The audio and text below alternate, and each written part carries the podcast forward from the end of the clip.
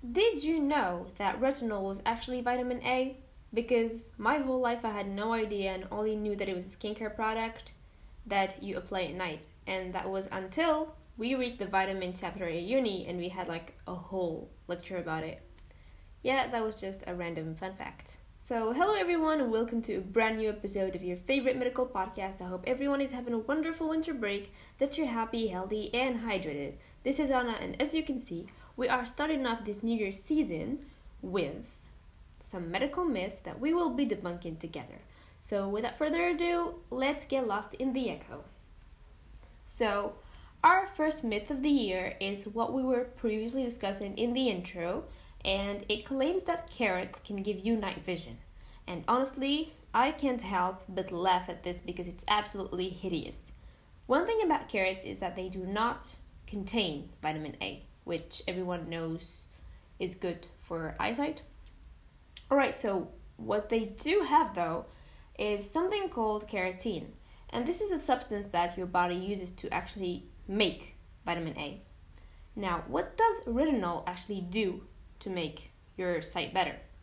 To make it short, it gives the eye the ability to translate light into a signal type of thing that is sent to your brain.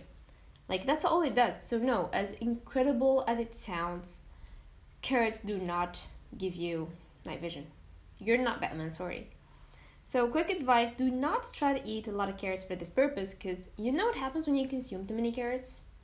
You turn orange. And I'm not even kidding. Our next myth is something everyone believes, and even I did at some point, honestly. Like, until I um, came across evidence that proved it wrong. And this myth says that going out in the cold with wet hair gives you the flu. Lies. There's one thing that everyone must keep in mind, and that is that the flu is caused by a virus, not the wind, not the rain, not winter, not the cold, but a virus. Now, it's true that wet hair will make you feel uncomfortable and cold, but that's definitely not the reason why you'll get the flu. Um, actually, I've read somewhere that some guy that I don't remember the name of did prove this by putting a small group of people to the test. So basically, what he did was um, he took two groups of people and he gave them the virus. One group was staying out in the cold, and the other one was not. And at the end, both of them ended up showing the same symptoms. So, in other words, the cold weather did not worsen the situation. Although, something you need to know is that the flu virus spreads easier in winter than it does in summer, and that's why there's a period called the flu season. Uh, third myth is yogurt is considered as health food. I see a lot of people going on uh, a diet and including yogurt in their meals because, yeah, it's a good source of uh, good bacteria and calcium. But the truth is, most yogurts contain loads and loads of sugar, otherwise, they wouldn't taste the way they do. So, no, not every yogurt you find on the market is healthy. I recommend going for plain yogurt instead, instead of the um, flavored one because it's way healthier, of course. And you know, you could just simply try to make your own yogurt at home by looking up uh, recipes on the net. Next up is a mistake that is very widely spread, aka thinking that taking supplements makes you healthier.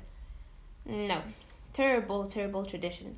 Supplements are a bunch of chemicals made by companies and sold in pharmacies, like vitamins, magnesium, calcium, etc. And the things, thing is, you are not supposed to take them just because you want to. Like, you are playing with your health, buddy. First, you need to go to the doctor who's going to ask for blood test. You do the blood test and come back to the doctor for him to take the results. And then he can decide whether or not he should prescribe uh, supplements for you.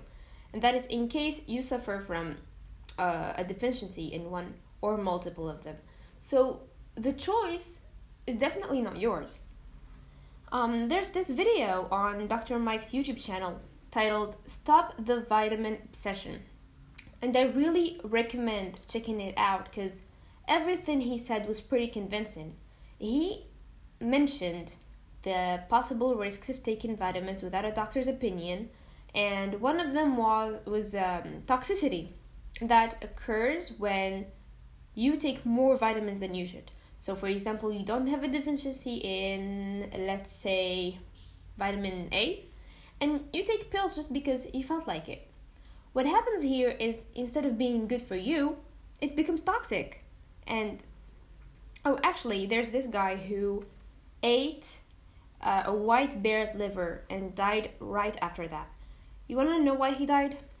It's because the bear's liver contains massive quantities of vitamin A, so it was toxic for him.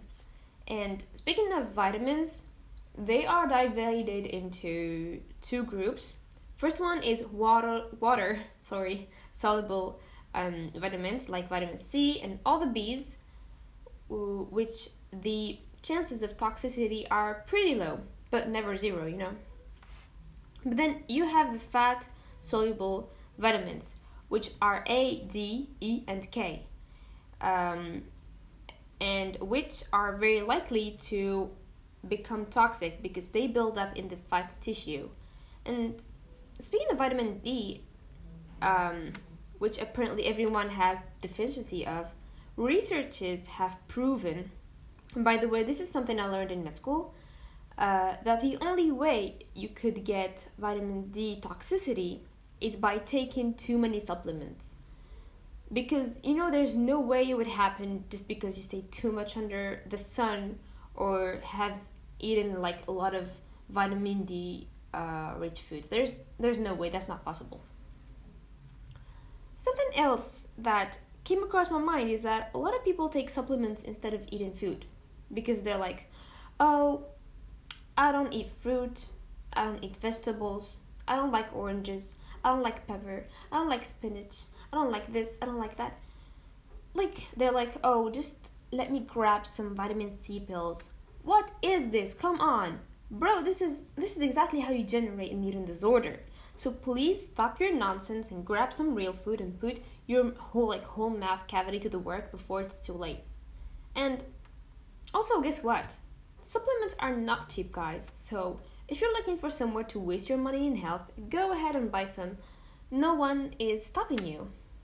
So, here comes the end to our first podcast of the year. I hope that you enjoyed it as much as I did. Remember, your body is not a dumpster, so do not believe everything you read on the net unless you are willing to do your own research. Stay healthy, and I'll see you next time.